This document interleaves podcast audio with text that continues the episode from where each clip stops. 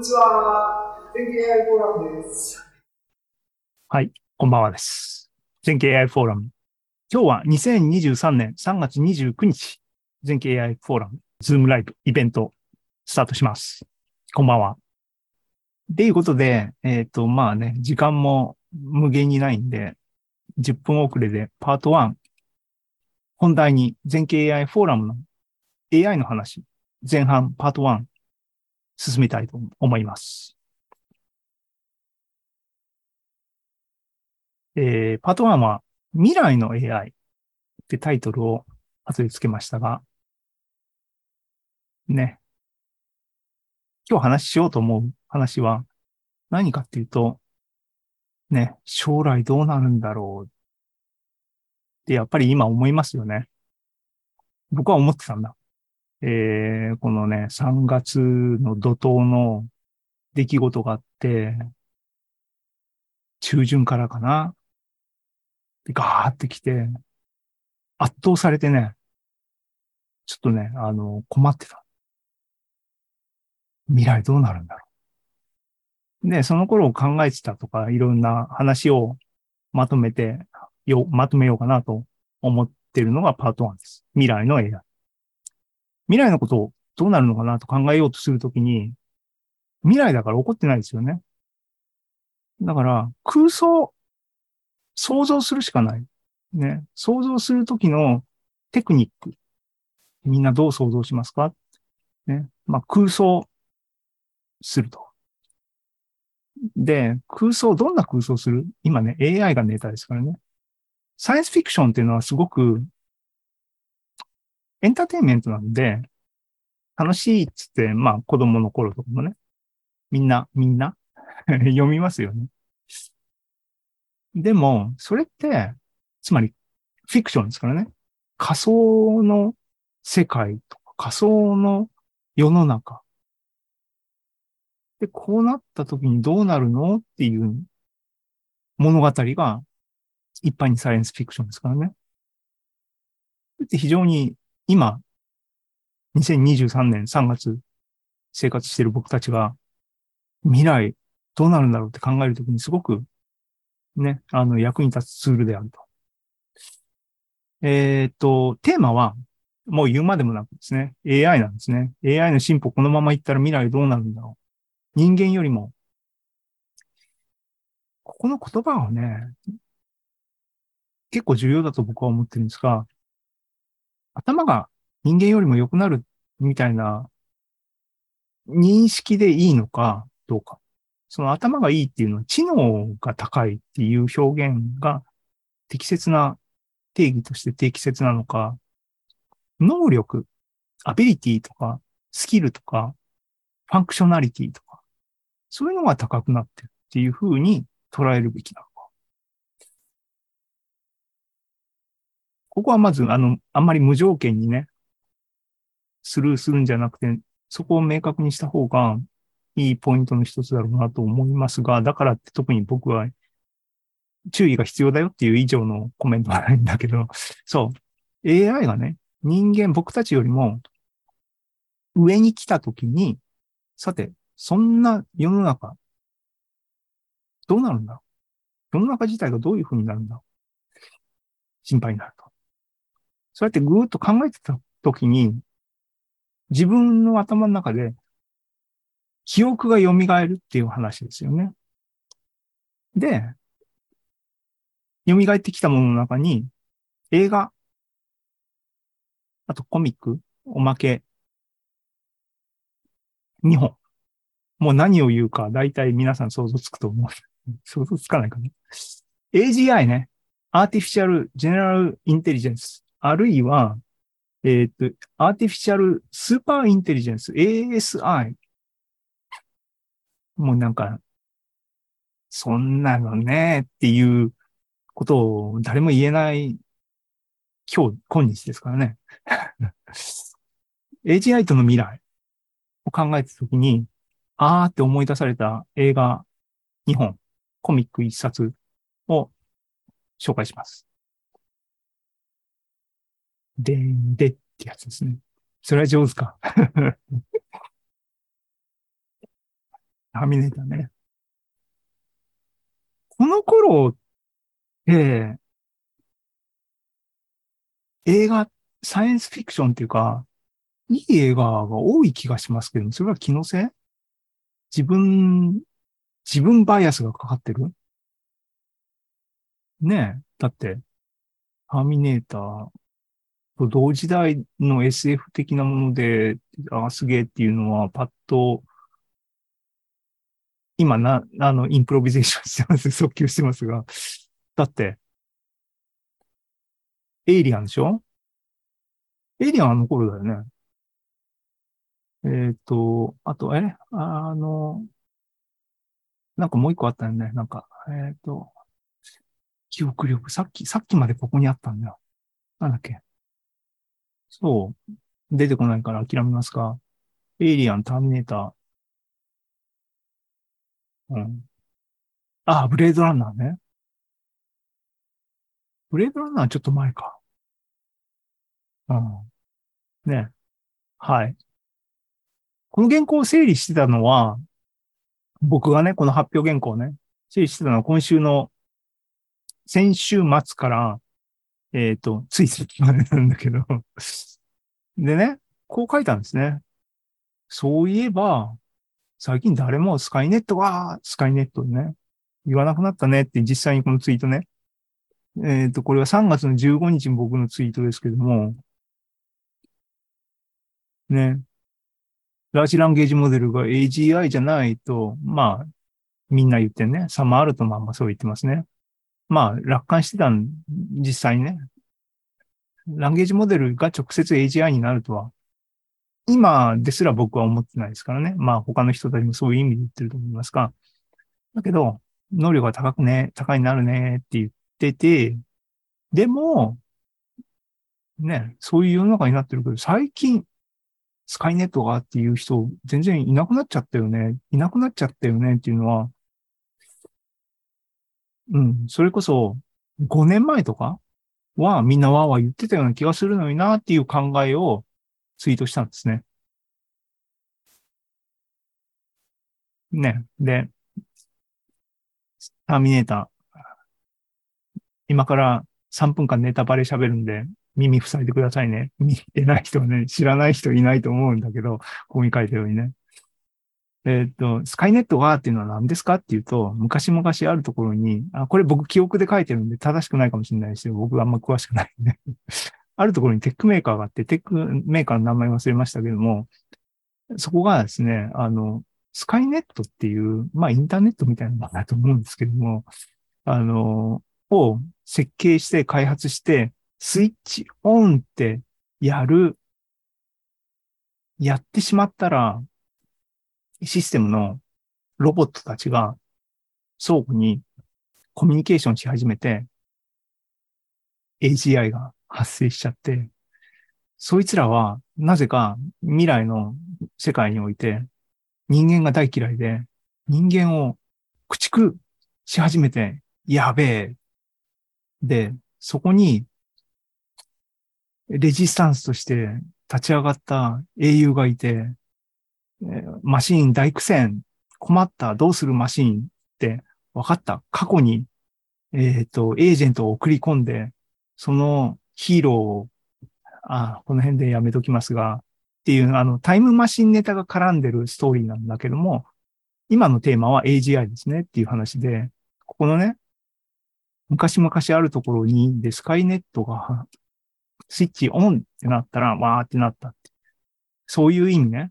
あの、マシーンが盛り上がってくる発端はこれだっていう意味で、有名な、あの、ジャーゴン的なものだったんですけども、誰も言わなくなったねって言ってたのが3月の15日でした。でね。で、ターミネーターの世界っていうのは言ってるように、あの、能力が高くなったロボットたちが人、人類を駆逐しようとするっていうシチュエーションに至るよっていう話で、AI アラインメント問題っていうのがあるんですけども、これ Wikipedia のページもあるんで、ご紹介しますが、AI アラインメント。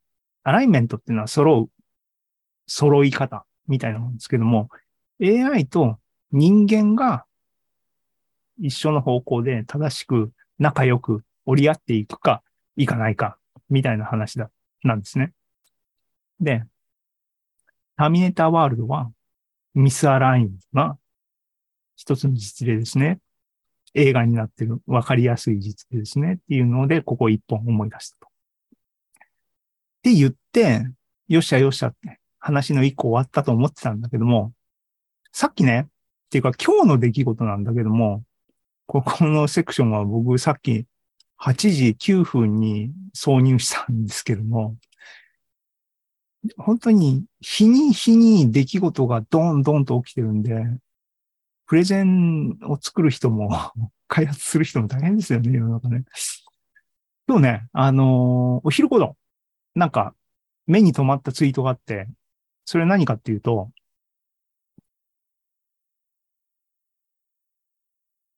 AI 研究やばいから、大手 AI 開発会社のラボ、みんな、ちょっと、6ヶ月間、開発、ラージランゲージモデルみたいなもの、開発6ヶ月間ストップして、ちょっと考えようぜ、対策を練ろうぜっていうオープンレターがあって、それにいろんな有名人がサインしてるよっていうツイートが流れてきたのね。で、その、まあ、あの、名前がね、あの、そんな、僕とか気にしないような人たちばっかりだったら、まあ、売っちゃっとくんですが、売っちゃっておく、ね、あの、後ろに出てきますが。えっ、ー、と、見たら、ベンジョ、ジョシア・ベンジョ、イーロン・マスクさんはまあ置いといてもいいんですけども、あとね、スタビリティ AI の EMAC さん、EMAC さん。えっ、ー、とね、ユバル・ハラリはまあ、もともとホモデウスからやばいよって言ってたんで、まあ、サインするやろうなって感じだし、テグマークね、マックステグマークも、ね、ライフ3.0、僕、後ろの方で読んでますが、ここにあのサインしてるんだ。まあ、彼は AI 研究者っていうのとは多分ちょっと違うんだろうなと思って。だから、ベンジオね、入ってるんだと思って。で、えっ、ー、と、でも、で、これ読みに行ったの、あの、オープンレターの内容がね、問題だからね、読みに行ったんだけど、なんかね、感じが悪かった。いや、僕はあの、皆さん、あの、聞いてればわかるように、今のイケイケどんどんの状況はやばいんじゃねっていうふうにずっと思ってるんですけども、でもこのオープンレターの内容ちょっとね、僕ね、ちょっとどうなのって思うね。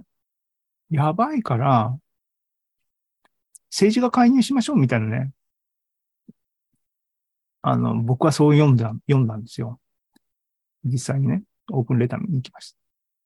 だから、うん。あと、それでって、えー、ね、ジェフリー・ヒントンのっていうのは、後ろの方で、またその時にコメントしたいと思いますが。で、これ見つけたのは今日の昼で、僕は、このツイートを見たっていうよりは、ヤンルカンが、この人に、あのね、ここには、ヤンルカンもベンジオとヤンルカンもサインしてるぜ、ウェーっていうツイートがあって、それに対してリプライとしてヤンルカンが、俺はサインしてねえぞっていうツイートがあって、これが僕目に入ってなんじゃなんじゃと思って見に行ったって話なんだけども、これお昼の頃なんだけども、その後、なんかね、話が、この話がわーって盛り上がってるみたいで、タイムスがイーロン・マスクの顔を乗っけて、こうなんなっとるよっていう話をしていてってんで、これを見た世間が、世間っていうのは僕のタイムラインの人と違ってるんだけど、急に、急に今日の夕方午後になって、急に僕のタイムラインでみんながスカイネット、スカイネット言い始めたんで、なんか、あのね、なんだ、こう、あれ違う。そういえばスカイネット言わなくなったねが、過去のものになっちゃったなと思って一言、あの、コメントしたんですけれども、みんなやっと思い出した。スカイネットのこと、ターミネーターのことね。はい。はい、えー、その2、スタートレック、思思ったんですよ。AGI、未来どうなるんだろう。うんって考えたら、その心は、その心はの前にあれだな、スタートレック愛をちょっと表明しておかなきゃいけないんですが、僕結構好きなんですけども、好きっていうのはね、オリジナルシリーズは僕は、あの、タイムラグっていうかね、遭遇してる時期、タイミングが悪くて、これは違うんですよ。僕がラブなのは、この写真の載せましたけども、The Next Generation。これの、ね、あの、深夜、深夜時間帯に、僕は大学生の頃に深夜時間帯でやってたのね。ずっと見てて、おー、面白いってハマったんですけども。だから僕が好きなのはこの辺のあたりなんですね。ボイジャーぐらいまでですけども。ね。はい。で、有名なクォートね。これはね、僕は結構ね、あの、インスパイアされてますね。これは日本語の吹き替えは宇宙、そこ、そこは最後のフロンティア。スペース the final frontier。宇宙は最後のフロンティアですね。ほにゃほにゃほにゃほにゃって。未知のね、誰もまだ行ったことがないところに、勇敢に行こうっていう話ね。このスピリットいいなと思って、20代の研究者を志す一木さんはですね、いいなと思って、その後で、えっ、ー、と、2001年に解説論文を日本語で書くチャンスが巡ってきてですね、書いた これを若気の至りというかどうか知らないですけども、PDF で見れます。ここリンク後であの資料共有してるんで、見に行ってください。物性研究っていう雑誌に投稿したものです。掲載されたものです。タイトルにね、えー、スタートレックじゃなくてね、ストークシアンダイナミクス。僕がやってた計算手法ですけども、The Next Generation ってつけてね。ここにね、この、このクオートをね、引っ張ってきてね、あの、ターゲット、研究対象はサスペンジョンなんですよ。サスペンジョン the final frontier つってね。でね、to boldly go where no one has gone before. 研究っていうのは誰も開拓してない荒れ地を突き進めっていうものですからね。なんか妙に共感してました。で、ストックシアンダイナミクスのオリジナルシリーズっていうのがあってっていう。なんかね、なんかね、あ好きやったんやなっていうのを振り返って思いますけども、20年前やね。昔話。はい、これどうでもいいですけども。ああ、でもね、世間はね、冷たいっていうかね、世間は誰も見てないんだなっていうことですね。この件に関して一切突っ込みは、突っ込みっていうか、えへへっていう、あの、共感もなければ反応もないっていう感じで、俺のプレゼンの仕方が良くないのかな？はい。あの、緩和9代。本題に戻りますが、何が AGI 未来を考えるっていう時にスタートレックなんだっていう部分は説明しないと、スタートレック知らない人はわかんないと思いますが、宇宙船でね、宇宙を未知の、まだ人類が行ったことのない宇宙を探検しましょうっていうのが、まあ、大雑把に言えば、初期のスタートレックの、あの、テーマなんですけども、宇宙船ね。で、24世紀っていう設定が The Next Generation なのね。24世紀の宇宙船は高度な技術の塊なんだけども、コンピューター、コンピューターが管理してるんですよ。で、クルーはヒューマンね、人間ね。で、人間がコンピューターにいろいろコミュニケーションして指示出して船を進めたり、なんとかする。で、面白いのは、コミュニケーションが、音声ね。コンピューター。今ね、あのー、Siri とか、えー、Google の、Google 何っていうのうちにもありますけども、スマートスピーカーね。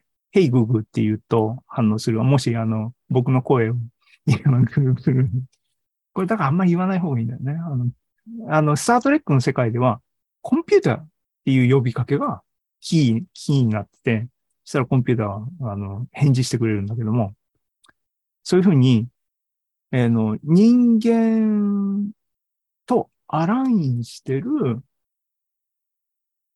もう知恵も、情報量も、人間、人間よりもはるかに当然進む機能高いわけだけども、宇宙船を管理してくれて人間の指示に従って、あれこれしてくれるコンピューターっていうものと人間が共存している世界、24世紀のドラマっていうことで思い出したね。これがその2。えー、その3も見えてますが、そうね、うん、悶々と考えたときに、もう一個ね、映画系で思い出したのはアキラ。皆さん、み、み、み、アキラってどれぐらい日本、日本の人たちっていうか、ね、世界の人たちも含めて。結構、あの、世界的にはこれはあの、日本のアニメっていう、ね、重要な、あれだよね。はい。あのね、あんまりだからネタバレするのは良くないんで、あれなんだけど、これは、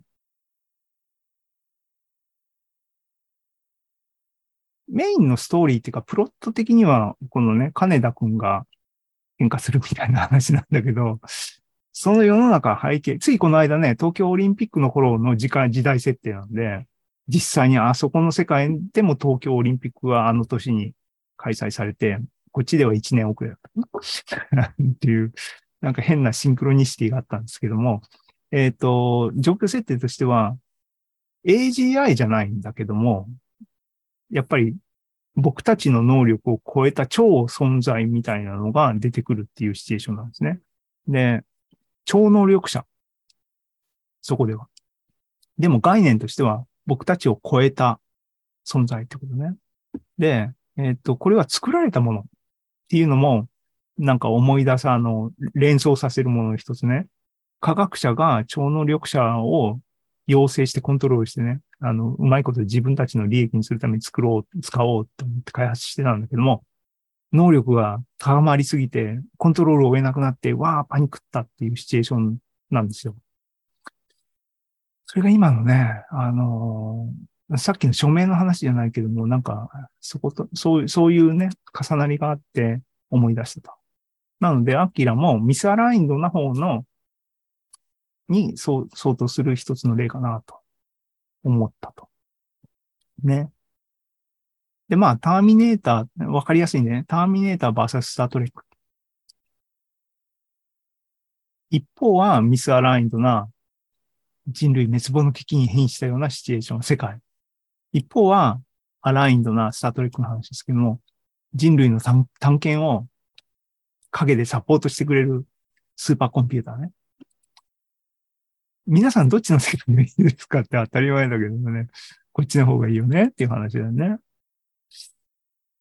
で、あの、それでちゃんちゃんっていう話かっていうと、いろいろ考えてるとね、この条件設定っていうのはかなり特殊だなっていうふうに思った。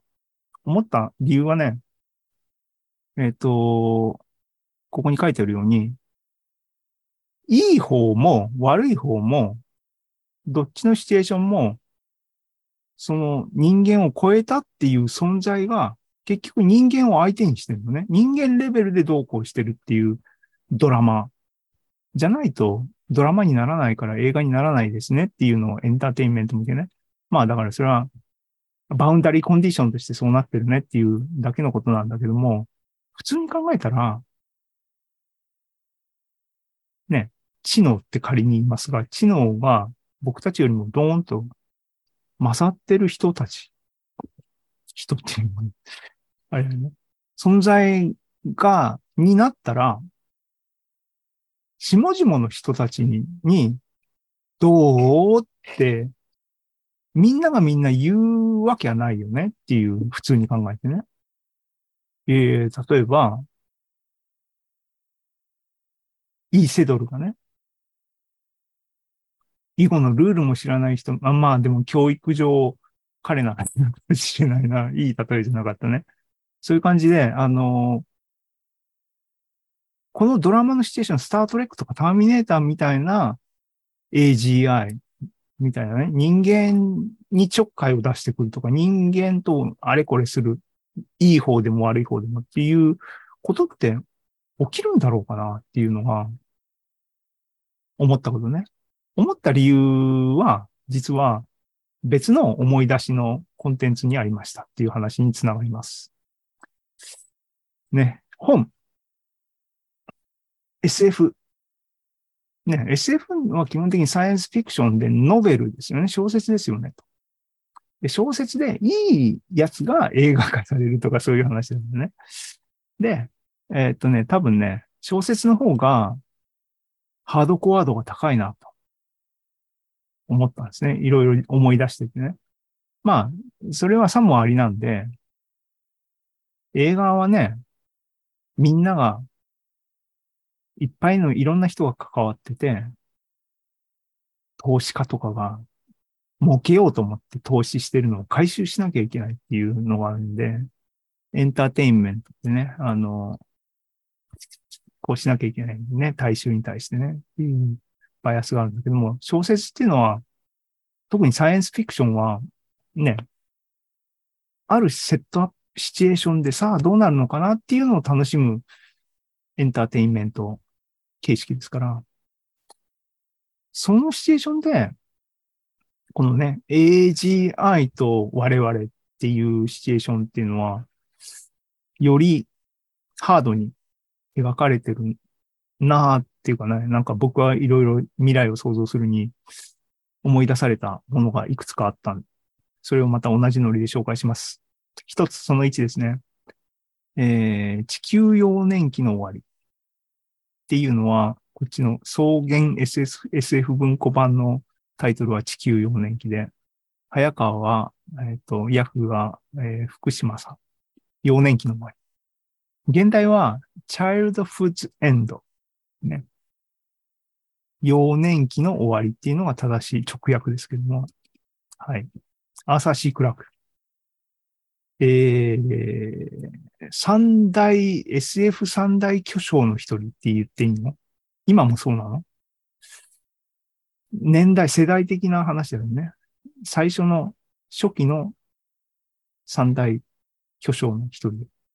えー、アーサ・シー・クラクの名作ですけども、えー、アーサー・シー・クラークといえば最近僕、あの、ツイッターでね、最近っていうのはこう、これ、このツイートですけども、これ3月、うん、27、おとといの、おとといのツイートで見かけて、ググったら YouTube に、あの、フルのアーカイブ、あの、フルのビデオあったっていうやつですけども、ね、SF 作家、アーサー・シー・クラークが、これね、びっくりしたのはね、SF 作家っていうのはそもそも未来がどうなってるのかなっていうのが一つのビッグテーマですよね。だから、あの、当然考えるのは当然なんだけども、1964年、僕生まれる前ですよ。このおじさんが。に語った、えっ、とね、一連の、えっ、と、predicts the future ね、未来どうなりますかっていう話の中で、コンピューター、AI のことを言ってるねっていうツイートが27日に流れてきたんですね。The most intelligent inhabitants of that future world won't be men or monkeys. ね、人間や猿じゃないだろうと。There will be machines the remote descent of today's computer now. ね。現代のコンピューターの子孫、遠い子孫であるところの機械が未来の知的な存在になってるでしょうと言ってたよという話ですね。はい。軽眼っていうか、まあまあ当たり前なのかな。はい。に、2個目。あのね、あんまり小説の方は話とかをネタバレするとかわいそうなので、触れません。あの、興味ある人は読んでください。あの、さっきも言ったように、AGI と人類の未来っていうのを僕がいろいろ考えてたときに、自分の読書の記憶から思い出されたものっていうところで話は終わりにして、こういうものがありますっていう話にしますんで、そういう文脈で興味がある方は読んでください。ハードコアなんですよ。よしよしとしてくれない 喋りすぎるなって話ね。はい。えっ、と、2本目、2個目はね、思い出したのね、ソラリス。これも有名やんね。有名だけど、有名だけど、僕、ついこの間読んだ。ついこの間っていうのは数年前ですけども、3、4年前かな。あの、新訳っていうのが出たですね。で、多分 Amazon とかでなんか、ポッて出てきたのかな。あの、文庫。えっ、と、買って読みましたけども、面白かったし、その、読んだ時にね。で、今、この文脈で、うーんって暗い気持ちになったり考え事をしている時に、ああ、こういう話あったなと思った話の一つです。これ、あのー何度か、すんごい昔と比較的最近、映画化されたみたいですね。あの、有名な、有名な人が、最近のやつが出たらしい。名前忘れちゃった。あのー、2枚目の人。男の人。僕は見てません。あのー、もう文庫本読んだだけで、もう十分、あの、満喫したんで。はい。3冊目。何冊っていうのはね、5冊ぐらい出してるんですけども、3冊目。えっ、ー、と、あなたの人生の物語。これね、テッド・チャンっていう中国系アメリカ人なのかな？うん。翻訳じゃなくて英語でこの人自身が書いてると思いますけども、SF の、短編 SF の巨匠ですね。の人の多分一番有名な物語。あなたの人生の物語っていうのを思い出した。ですね。で、これこそ、これこそ、あの、映画化されて、最近ね、あの、見た人もいるんじゃないかなと思います。日本語の映画のタイトルはメッセージ。えー、現代、映画の現代はアライバー。小説の現代はストーリーオブ your life。日本語の小説の現代は、タイトルはあなたの人生の物語。わかりにくい、紛らわしいよね。えっと、これは小説、これも小説しか読んでないです。っていうのは、小説が良かったので、印象がね、空気感っていうかな。台無しにされてないなと思って、これはもう逃げ回ってます。あの、映画は見ないようにしてる。えー、AGI とのから、まあまあ、それ繰り返しやな。で、テッド・チャン絡みで、あのね、もう一個ね、やっぱ脳裏に想起された、いぶき。これ、前に言及した時にどっかで、ああ、あれか、音楽とスリーポッドキャストか。僕ずっと、この漢字を見ながら、頭の中で、吐息吐息ってずっと発音してた。だから今も気を抜くとっていうか、時々吐息って頭の中でしゃ喋ってますが、いぶきですね。いぶき。これはね、あの、AGI とっていう今までのラインとはちょっと違くて、でも別のラインですけども、今のでも、あれね、意識とは何かとか、生命とは何かとか、そういう、そういう関係性で、こう結構面白かった。し、今、今日のシチュエーションにおいて考えさせられる。で、この意識とは何かとかのレベルは、下で紹介しますが、マックス・テグマークの Life 3.0僕は一生懸命、あの、読もうとして、えっ、ー、と、読み切れたとは言えないんだけども、読んでる途中ですけども、これも重要な本だと思いますね、このラインで。はい。で、これが本の紹介の最後だな。アルジャノンに花束をっていうのは、僕もうろ覚えで、あのー、これ多分ね、本自体は今うちにないと思うんですよ。だからどういう経緯で読んだかって、図書館で借りたとこだったかな。覚えてないですけどね。これも、あのー、これを SF と呼ぶか、まあ SF と呼ぶのかな。クラシックですね。あの、名作ですね。知能的にね、差がある存在が、っていうテーマで考えたときに、一つの、あの、世界像っていうかな。なんか提供してくれるものですね。うんっていう、っていう、っていう、これで、まあ、これでパート1終わりか。はい。っていうような、あのね、未来に対する不安っていうかな。闇の中をさまよってた時に僕の頭の中にこう思い出されてきた、こういう小説とかね、映画とかっていうのが出てきた。こうやってリストアップしてるのは、皆さんにもあの見てほしいなって、読んでほしいなっていう紹介の意味が大きいですけども、えっ、と、今日の流れ的にはね、さっきもさ、しょっぱな言いましたが、闇を抜けて明るい未来に行こうぜっていうための序章ですね。はい。あの、パート1、未来の AI っていう感じで、なんかこういう悶々とした、えー、気分で、一週間ぐらい前までいたかなっていう感じでした。はい。えー、っと、46分を、えー、YouTube、YouTube ライブは3名の方、マイナス1、僕1ですから、こんばんは。コメントくださいね。あの、ラージさん、ありがとうございます。あさっきコメントしました。はい。